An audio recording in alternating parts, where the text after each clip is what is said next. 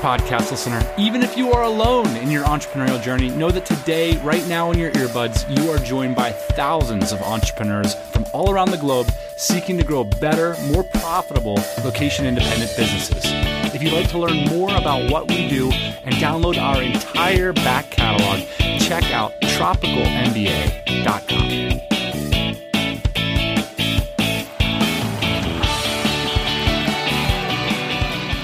All right, welcome back to the TMBA pod. Of course, this is the show where we talk about building a lifestyle business where we believe doing so is one of the most effective ways to create more financial freedom and flexibility in your life. Here's the thing about getting more time, location flexibility, and of course, financial freedom in your life is it's really freaking hard. So let me put in a pitch for those of you who want to mid range option, something still challenging, but a little easier, check out dynamitejobs.co. For the last 10 years, we've been talking about go start a business, and it's really hard to start a business. It's a lot easier to get a job. And to get a job that these companies, these remote companies, are now providing these things to the workforce because they realize it's a competitive advantage and you can grow a great business and a business at scale with a remote staff and with staff that value things like location flexibility and time and schedule freedom. The same thing that entrepreneurs want, maybe the people that work for them want as well. So check out dynamitejobs.co and everything that's going on there. Now, on to today's episode. A few listeners have been asking me, why have I been doing the show solo? What's going on? Are you and the boss man at each other's necks? Has the boss man become a full time father? Has he dropped out of the entrepreneurship game to pursue professional race car driving? Well, none of the above just yet. I'm not going to lie. I missed having Ian on the show with me every week. So uh, I thought, what the heck? I'm just going to call the guy up and get him on the phone. Hello? Hello? Hey, boss man. Welcome back to the pod. Are you, are you with me? Hey, thanks for having me. Yeah, man. Appreciate you inviting me. Rumors of our falling out have been greatly exaggerated. Actually, quite the opposite. But I wanted to have you back on the pod for this. You, I guess we owe an explanation of where you've been. Do you have an excuse? Again, just thank you for calling me. That my excuse is I can't pick up if no one calls. That's my excuse. the reality is when I'm on the other side of the world and we have a small window and it's the biggest downside of me living on the other side of the world is the chance to be on the horn with you. And so what happens is when we do the pod, we spend so much time joking around and doing these podcasts that sometimes we don't get to get the work done that we got to do so that we have something to talk about on the podcast. Ideally, which we got some exciting things coming down the pike. We do. And so that to me was the priority. So what we decided to do is divide and conquer. Okay, okay, I buy it. I buy it. All right, boss man, here's the thing. Today's episode is about a special place in our entrepreneurial journey. In fact, for me, it was central. Like this country, China, was a pivot point. It was something that I thought about every day on my commute to work. I would literally go to stores and I would look at stuff in the store and I would say, I wonder if that's made in China yet.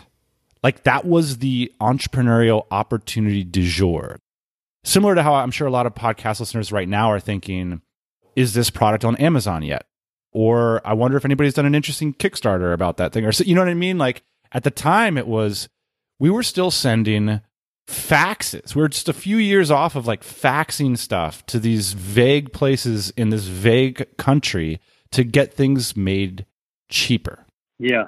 And that was an opportunity. And that sort of defined our whole careers in some way.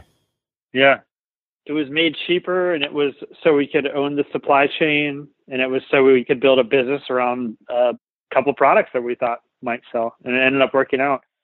China for me dan has a very special place. I'm not sure if that place is in my heart though. I'm trying to think of like what body part i would like to put that in.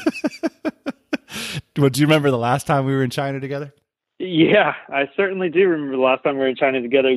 You and i decided to do some factory visits factory visits for us in, in those days, you know, back in the aughts, so to speak, like 2009, whatever, were as regular as, you know, SEO audits are nowadays. You know what I mean? Like it wasn't this weird thing to go to our factories necessarily. High fiving at the the KTV entrance, you know, the karaoke. You know, hey, good to see you again. It's been a couple months. Those were not good days, my friend. I mean, at, at the time, it's exciting because we're building a business, and so you know, Dan, like us being there and writing a hundred thousand dollar PO, like that was a big deal. You know, like you go to KTV and you eat the food that you don't want to eat. Yeah, it was a big deal. We went to lunch. They gave you shots at lunch. Things changed. And we're like, I promise I'm better at this than you are. So if you want to ruin your day, go for it. well, try to change though, man, because like over the years when we were going back and back, like the lunches got a little bit shorter, things got a little bit more professional. I remember like the final time we went to China. I don't know if you remember this trip.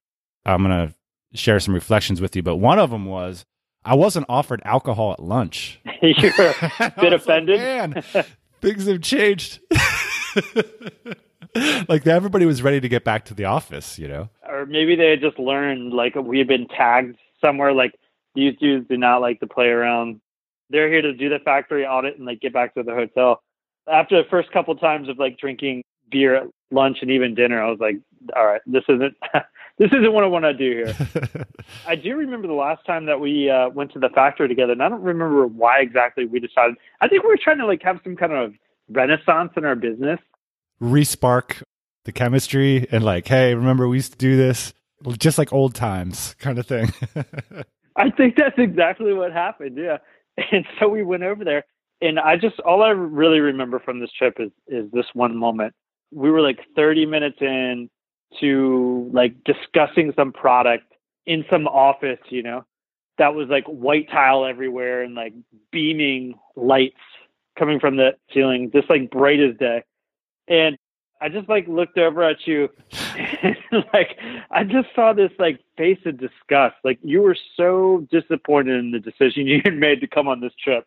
Like it was wrapped up in your face. It wasn't just like you were displeased with that moment, like you didn't want to like talk about that product. Like it was everything you hated in your face right at that moment. that was rough. I remember in that moment, I started constructing this piece in my head that it was like my ode to China factory visits. And I, I ended up writing something called Seven Years of China Factory Visits. And it was almost like a piece to our staff. And I was like, look, I'm never coming back to this place. I'm never going to sit in this freaking fluorescent room and feel the warm air of the air conditioning unit and drink inexplicably hot disgusting tea while people don't tell me what's going on, you know, and argue in front of me about this stuff. I just thought, man, this is not what I want my business to be like in the future. We're the lifestyle business guys.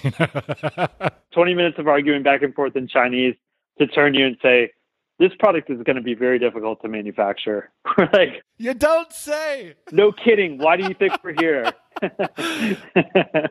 I'll tell you this though, man. I'm glad we went through it because it was those experiences that ultimately made the business work. You got to do the hard things. At that moment, though, I don't think we needed to go back another time. So I'll link up to that piece, Ian, that I wrote about that exact moment. There's actually a lot of lessons in there that you helped me out with that anybody going on a China factory visit, check out that post. It's still most of the points hold up today.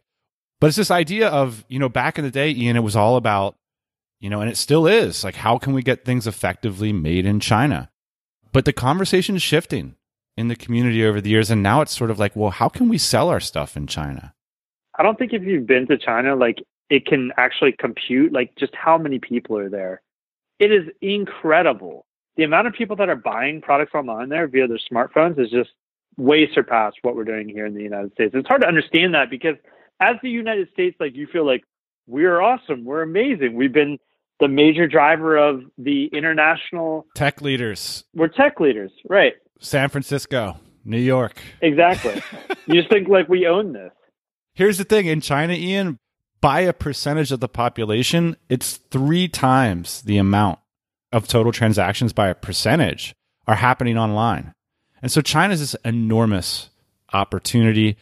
So today I had a chance to sit down with our man in China, Matt Kowalik of China e-commerce Boost, he not only works with companies to help them manufacture in China, but with major product companies and some celebrities in helping them break in and market themselves into this enormous opportunity. And Matt, as we know, has a long background in China. He started out teaching English there straight out of college and now has over 10 years of experience there and speaks fluent Mandarin. So, this conversation, Ian, a little bit of a backstory. As you know, we've been hanging out with Matt on a personal level for years. And when you're interviewing someone, that can be tough. I got to give props to my man. He, he did a great job of getting to the core of his motivations and what he's learned uh, about running a service business in China for a decade. I think anybody that's had some ups and downs in businesses that is curious for adventure and has a nose for opportunities is going to enjoy this talk. I know I did immensely. Dan, Matt is a lot of things. That guy like never stops amazing me in terms of like what he's working on and what he's capable of. One of my favorite things about Matt, and uh, to give you an idea of who Matt is, is like Matt's a dude in China that no one thinks or expects that he speaks Chinese because he's like six foot four white guy, and then he'll either like let you know in the like the loudest, most obnoxious way that he like speaks Chinese and like you're totally busted for talking about him behind his back, or he just won't say anything and it'll be like the long con. it must be fun, Dan, to be over in China, looking like Matt but speaking Chinese. This conversation is going to be wide ranging. We're going to cover culture, commerce, and some gems about Matt's trajectory, like why he had a major rethink about the kind of business he wants to be doing in the future, focused on this vast potential market in China. One, two, three,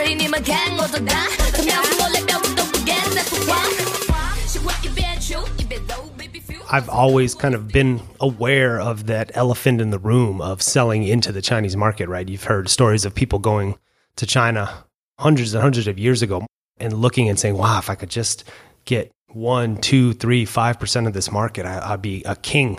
And it's always been very, very difficult because the culture is just so fundamentally different, which I think is part of the attraction for me was going there and, and, and being in this culture that is so different in some respects, but also seeing very similar mindsets within Chinese and Americans. And I think that has to do with being in this huge, huge culture that's almost kind of suffocating for the regions around it.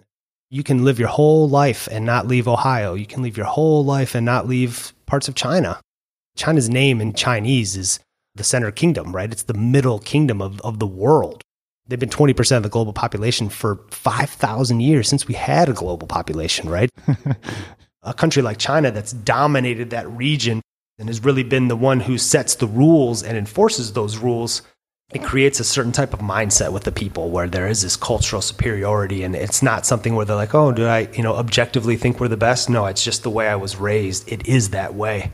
And also kind of this propaganda, right? So in the US, whether we want to admit it or not, right? This propaganda of like everyone's a, a, unique snowflake and everyone's beautiful in their own way and a freedom of thought and, and all of these things, whether that's true or not, that's the message that's kind of propagated all the time. In China, the propaganda is very strong and it starts from an early age of sacrificing for the greater good. Now, whether that's actually accurate and people actually want to do that, or if that's a tool that the government uses to kind of maintain control, who knows?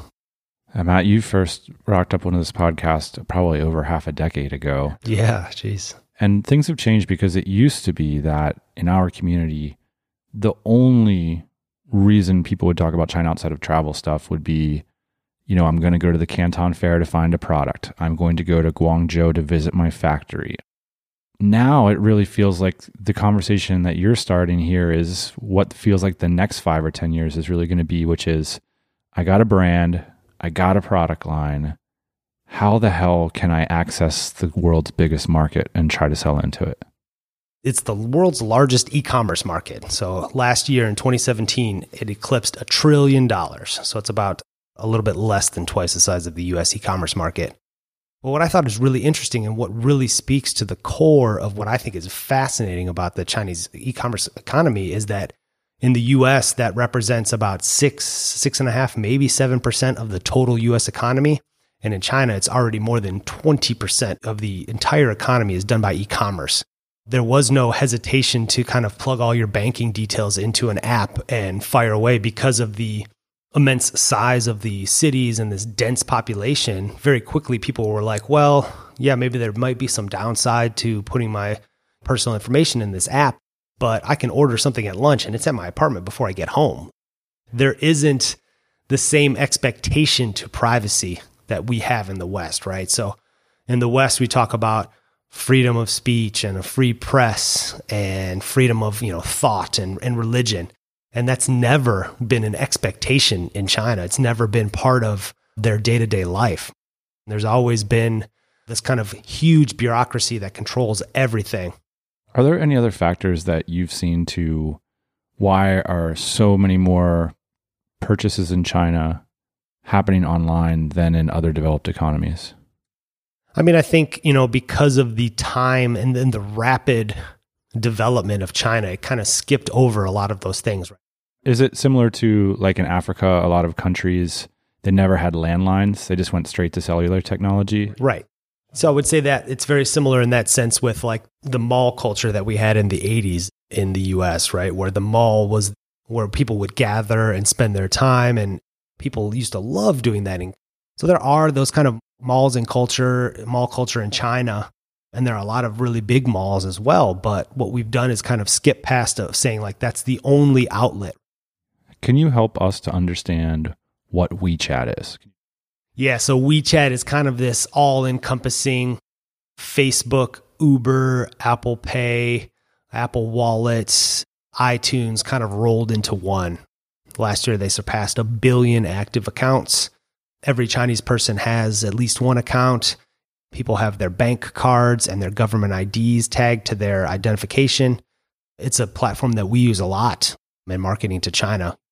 It's almost like you're using like a HubSpot or a Salesforce, except instead of plugging it into email, you're plugging it into WeChat. Right. So that's one of the big differentiating factors with marketing into China is that there isn't this option for doing email marketing, which is so, so, so popular in the US. Chinese people don't really buy things with email. They don't really interact with email that way. It's for business. Even, I mean, anybody who's done sourcing from China, right? It's not a flow of emails back and forth. Things get done on WeChat and voice messages and things like that. How does WeChat change the environment in China? It's been a big deal, I think, for payment, right? So Alibaba is one of the big rivals with Tencent. Tencent is the company that built WeChat. And so there's kind of been this race to get people to adopt a specific payment method. So there's Alipay and then WeChat Wallet. And just like we've seen, you know, the companies that were successful in kind of being that payment processor and, and facilitating purchases in the US, it's kind of a very similar method in, in China is the one that can kind of be there and make it super easy. The Chinese tend to flock towards things in, in groups. Once something becomes attractive and it becomes the thing to do, a lot of people kind of join in. Why is it hard for Western companies to sell things in China, or is it? The idea of the way that e-commerce works in China is there's similar concepts. They're just arranged in a different way, right? So you just can't put up a product, put up a landing page, drive some cold Facebook traffic to that page and have it convert. The consumers in China want to dive into a product and really understand about it. What is the differentiating factor? Why is this better than the other options? You know, they want to consume a lot more content the most difficult thing for us to do is convince these Western brands, hey, you need to build this foundation of evergreen content for several months before you think about how you're going to sell this product. We have to see what do people want? How is this thing going to be shared? And how is this going to spread in China? And that's kind of led us to following more of this model of leveraging influencer marketing in China, where you're basically borrowing somebody else's attention and using the relationship that they've built with a specific, you know, a quote unquote tribe and trying to subtly introduce your product to them as opposed to during the middle of a conversation jumping in and saying, Hey, check out this new soda. It's amazing. I drink three every day. China, it's much more about that relationship and respecting the trust that an influencer would have over their audience. All right, everybody, for Christmas, I bought myself an ad spot on the podcast. I want you guys to go check out dynamitejobs.co if you haven't been there lately. I remember back when I used to have a sourcing manager that I worked with in China, and I still remember this email subject line he sent me one year. It was so surprising. The subject line was just this New year, new job. And when I opened that email, it turned out that he wanted to leave the company he was working for and come work for me. And that was an enormous opportunity for me. So if you're looking for a new job in the new year, an enormous opportunity that can change your lifestyle, over at dynamitejobs.co, we only list jobs from legit companies that are providing jobs with a great deal of schedule and location freedom. Remote jobs means you don't have to go to an office, no more commute, and work for legit, interesting companies. So if you want a new job in the new year, go check out dynamitejobs.co. So if you're listening to the show and haven't been to China but want to get into doing business there, one of the places you're probably going to head first is Guangdong province, which borders Hong Kong. And to its major manufacturing cities like Dongguan or commercial centers like Shenzhen and Guangzhou. So Matt has spent a massive amount of time in that area. So I thought it would be cool to ask him to give us a snapshot of what a first visit might be like. If you do go to Dongguan or something like that as your very first city of China, or Yiwu or something, which is like the very low quality, low cost manufacturing centers, it can be very off putting. It's crowded and hot and busy and polluted.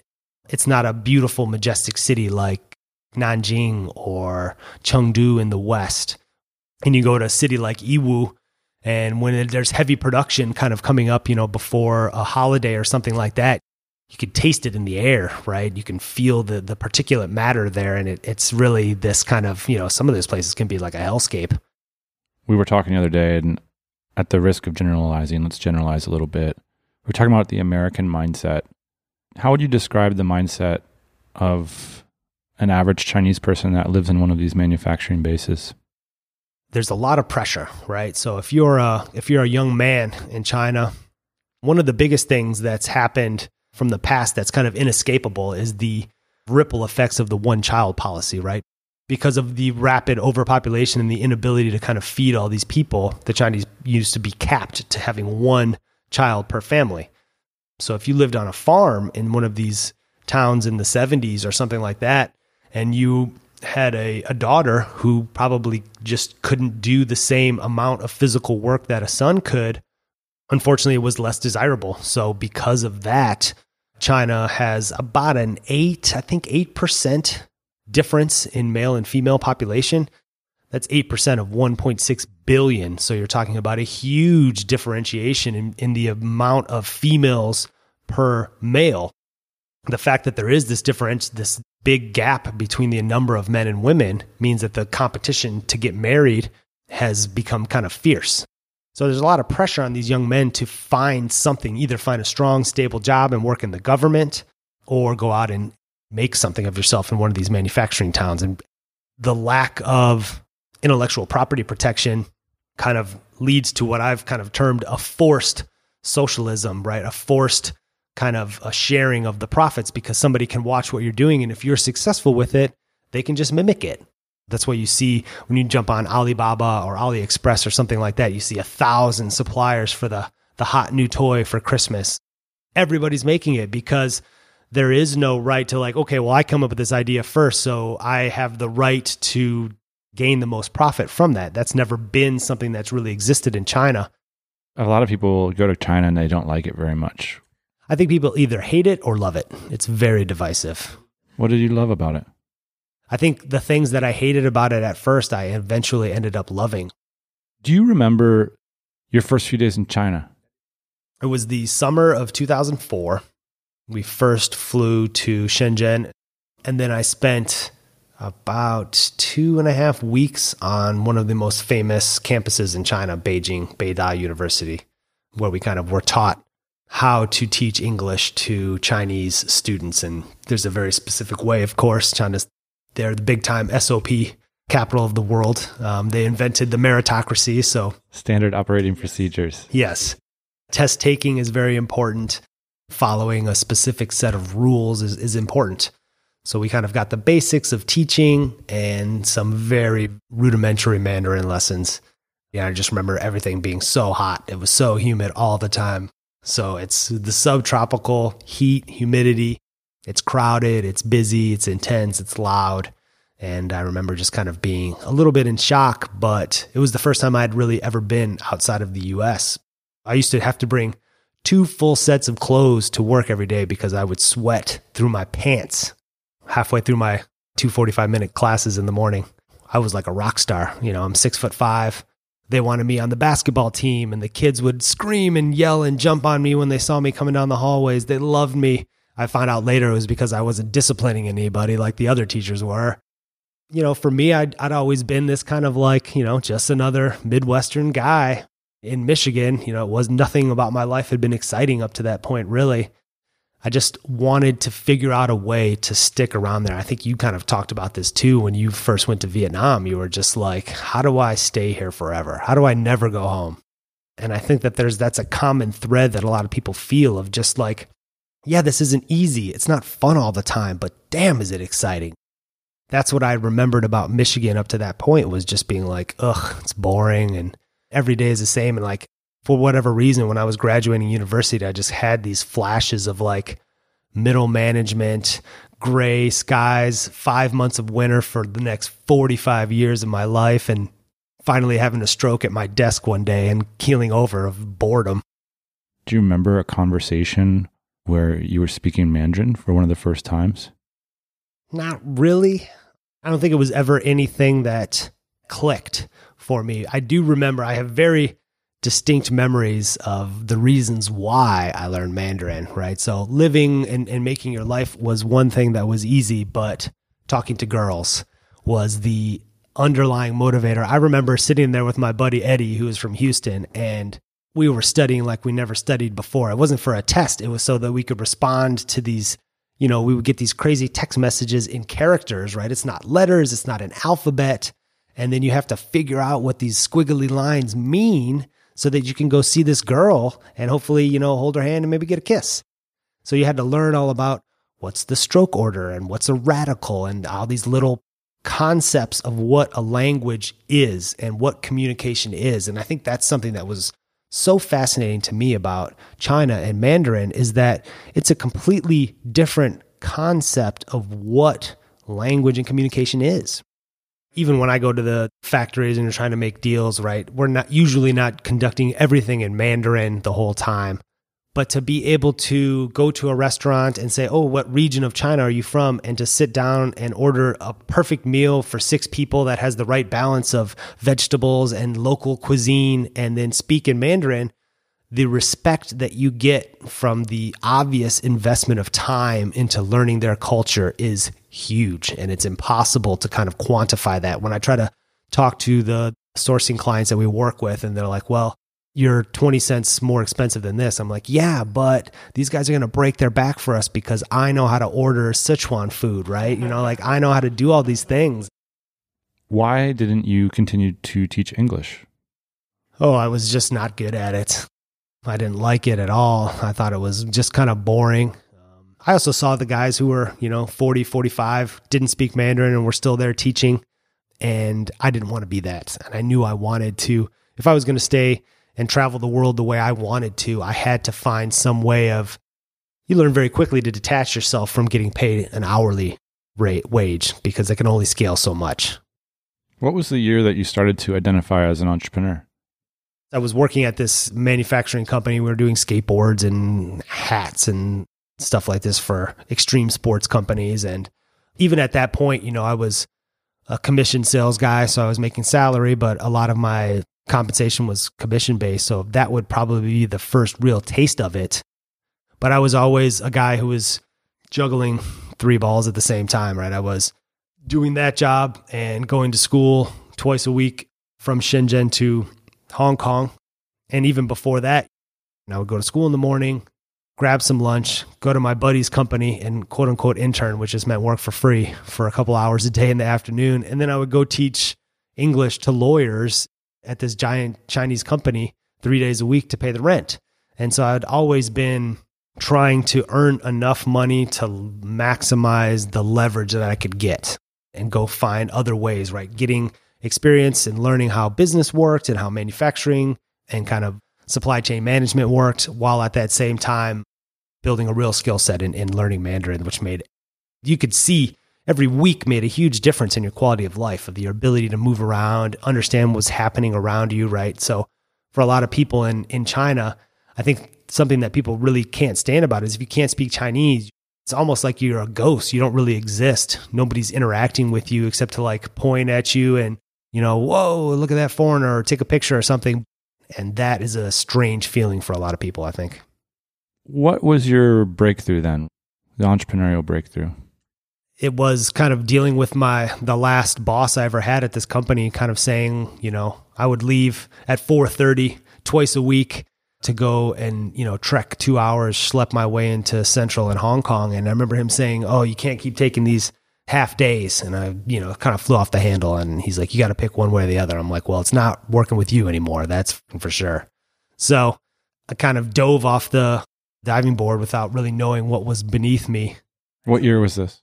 That was 2007. So just before the financial crisis when all the easy money credit kind of dried up. So it was a terrible time to make that decision. And I was only halfway through my degree. So that was another interesting thing was I couldn't get a student loan to do my grad degree in Hong Kong. I had to pay out of pocket. So it was kind of like hustling and building this business and sustaining myself while trying to struggle through my first bits of, of entrepreneurial experience.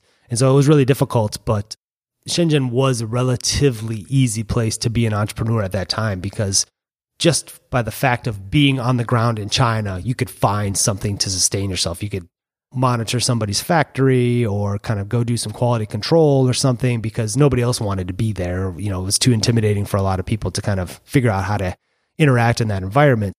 You could teach English and make, you know, 35 bucks an hour cash.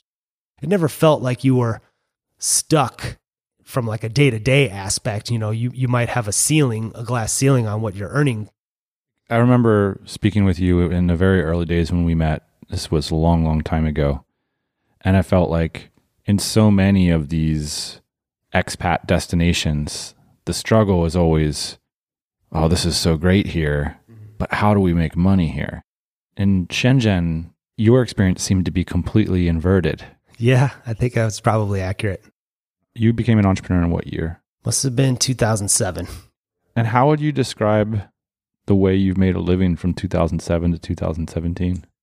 I think the best way I could describe it is by being on the ground in China and understanding how factories work. You're like, I'm sitting there in China, I've got a bunch of aspirin, and my customers have a headache. And I say, Hey, I'll give you this aspirin and I'll take on your headache for some money you're doing the job that nobody really wants to do. Which is what? Managing a relationship with a factory, doing quality control. So you were like a sourcing agency. Right. Clients would come to us with a, a product or a design for a product and say, go find me a factory can make it. This is what my cost is now. If you can save me on that cost, basically you get to keep some of that margin.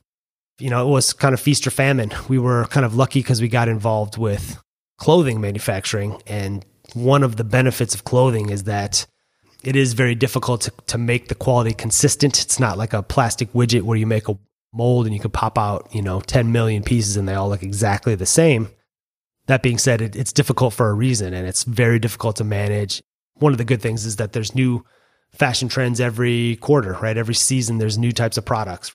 It was one of those things where, you know, you get a couple of big purchase orders. You know, I remember the first time we did $100,000 in profit in, in one order and just saying, wow, this is great. And then, you know, it doesn't happen for like another year and a half after that. That roller coaster of up and down and kind of having to be so focused on the numbers and watching every single detail. And that margin is kind of shrinking. It's easier and easier. I remember two years ago, one of the big turning points was me was somebody came over and they had Google Translate on their phone and they would just say some words in English and turn around and show me in characters what it was. And I was like, damn, that's pretty accurate. And I was, I saw my whole career kind of going down the drains and I knew right then I had to figure something else out. Do you really feel like the sustainability of your sourcing agency is limited just because of technology? I remember also thinking like that Kickstarter and Indiegogo projects would be a boon for us that we could, you know, we know that these people had money, they didn't know how to manufacture in China, and that we could get them to realize the value in having good sourcing agents on the ground in China. But what I didn't realize is that when somebody has a brand like that, really you're asking a lot to have somebody give you control of their supply chain of their physical product brand. That's the lifeblood of their brand. They have to, they should want to know all of that information. But if I let them know exactly who the supplier is, eventually the supplier is going to try to go around me or they're going to try to go around and cut me out. And so that's kind of the the business that you're in is you're You were a middleman. yeah, you're constantly having to defend yourself and prove that you're adding value. They have customers that kind of get to a certain point and you become a line item in cost. And they say, well, I can cut out their 15% here and become 15% more profitable right away if they, you know, don't see the value in what you're doing. Was there a moment or an event that happened that made you start to think, I'm not going to be able to continue to make money the way I've been making money? Yeah, I mean, I think losing that a very big customer, we had a really big customer that we built up for a couple of years and things have been going really really good. They were making backpacks basically it was a backpack brand and they were they were really smart. They would co-brand with a lot of these kind of interesting young brands and they had this kind of charitable aspect built into it so when they would sell a bag at retail price they would give away a smaller bag to underprivileged kids and it was a really smart idea and they got a lot of good PR through that. We had worked really well with them and kind of grew with them from very very small up to you know this company that was doing a couple million a year in revenue pretty quickly and the owner of the company brought in a new CEO who was a friend of hers from grad school or something and this woman just from the get-go you know we were the enemy she constantly wanted us to kind of provide every kind of cost on every single detail of the product. And we couldn't get that from our own supplier and it was a huge pain in the butt. It didn't add anything to their brand. It would give them much more control and eventually they could cut us out which is what happened. And we kind of overplayed our hand too. I thought you know there's no way they could manage this on their own and we pretty much told them that you know we're not going to give you all this information. We're not going to show you who exactly the manufacturer is because we're making pretty good money off of them and, and like i said you kind of overplayed that hand and then said man it took us two years to get to this point where we're making really good money with these guys as opposed to just being like, okay, we have to start over and build up our sales pipeline again to find more of these. I said, I don't want to go through this again. I don't want to have this kind of heartbreak I felt. How did she drop you? They found some excuses.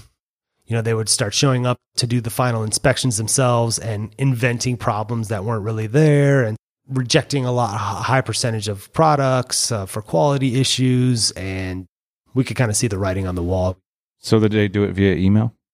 the owner had the heart to call me on the phone, but it was again for this invented reason, right? So being broken up with doesn't ever feel good, but especially when you know that somebody made an excuse to kind of break up with you. So what did you do next? I think I went to Barcelona for, like three months and just kind of wandered around the city and enjoyed it. I mean, I kind of felt like I knew what was going to happen. So I saved a lot of my money for the six, eight months before that. So I had a nice little nest egg that was kind of able to sustain me. And we had a, a, good, a decent book of other clients. Like I said, we had, have had some clients that we've stuck with for years. But to feel like you were a big part of building of someone else's success and to have that ripped away was kind of one of those things where you're like, okay, well, what asset are we building, right? Your business is just your relationship with the buyer and your relationship with the supplier. And I saw some people that had been doing it for decades and how difficult their life could be. You know, when the good times are good, they're amazing, and when it's bad, it's it's it's really bad. And I said, you know, I need to find a way to better leverage this skill set than just being a middleman and just kind of being a line item of expense that somebody can say, well, I don't need this anymore. It sounds like as you come to the table today, in late 2018, you're still trying to manage or navigate your way out of that fundamental problem. Yeah, I think, you know, it's one of those things where it's difficult to let go of something that's sustained you pretty easily for almost a decade. But it kind of hit that ceiling a little bit and feeling like, well, I can either sprint a lot faster on this hamster wheel or I can, you know, go find a different game. I tried Amazon for for 2 years everybody was saying, "Hey, just be on Amazon for a year, year and a half and you get your seven-figure exit and it's great." So I tried that for a while and that kind of led us to, you know, what we're trying to do now, which is again try to leverage that skill set, that understanding of of China to a different degree. And and and we had to go through all these pain points, you know. And of course, I'd always seen China as this huge opportunity to sell in. It's always been this huge market, but just never knew how to do it. And then, you know, about two and a half years ago, they started opening up the economy, dropping the regulations. You know, my my wife now, her father had tried to sell wine into China, and I watched how competitive that is. I mean, you think about this idea, he had to ship all of this product into China, pay to manufacture the product, pay to ship it, pay for import duty, get it into China, and then test the idea and see if it worked. And now, if you have a, a Shopify site, you can tag a WeChat store onto it and drop ship into China. You don't need a Chinese company, you don't need a Chinese bank account. The kind of way that I see the Chinese economy opening up in the last couple of years in the direction that it's heading I think it's extremely exciting. And to be the one that can kind of help broker people and explain how complicated things are in China and kind of guide people to success there, even in you know the two years we've been doing it now, starting to get a lot more traction. And you know, I'm going to New York next month to sit down with my first hundred million dollar company that would potentially want to work with us, and you know that's pretty exciting. How worried are you about the future of this new venture? I'm more confident than in what I was doing before, right? So I think that the issue is not will it work? The biggest issue is like how long is it going to take for this to be successful? You're not talking about, you know, $50,000 deals. We're talking about quarter million dollar projects, right? They're very large. And that's one of the problems with China because it is this huge market. Like I said before, you can't have a product, throw up a a landing page, drive some cold Facebook traffic to it, and be profitable in a month. That doesn't work that way. You have to build, you have to make a commitment to that market, understand what it is, build up a little bit of a reputation and have a presence, and then you can start testing things out. So, getting someone to trust you to be able to do that for them in China is a big mountain to climb. All right. Well, good luck climbing the mountain. Thank you, sir.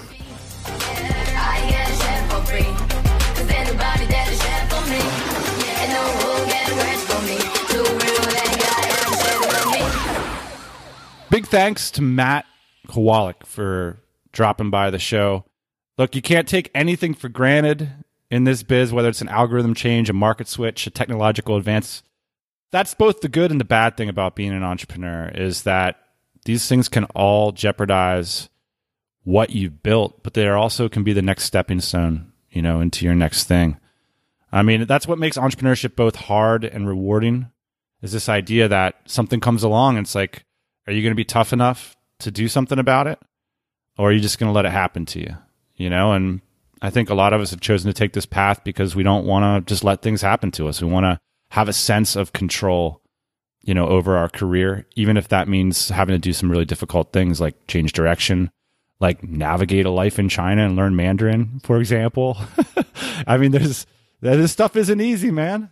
Talk about hard. I mean, uh, after knowing Matt, right? It's like it's hard to uh, go up to bat and say, wow, entrepreneurship is hard. Putting up a Shopify site is hard. When Matt moved to another country, spoke a different language, and did business over there, you know, that's hard as far as I'm concerned. And it's hard to sit down and share about your experiences so honestly and eloquently. So big ups to Matt for stopping by the show and being willing to share his story with us here today. If you want to comment or check out the links to anything we mentioned today, this one's going to be posted at tropicalmba.com slash China. Redux. And uh, good news for those of you interested in China. I know, Ian, you got an interview coming down the pike early in the new year focused on the China opportunity as well. So we'll look forward to that. And as always, we will be back next Thursday morning, 8 a.m. Eastern Standard Time. Hey, thanks for listening to the Tropical MBA podcast. You can go to tropicalmba.com, get access to hundreds of back episodes and all kinds of other goodies. Load up your iPod. That is the cheapest way to fly business class on your next international flight. We will see you next Thursday morning, 8 a.m. Eastern Standard Time.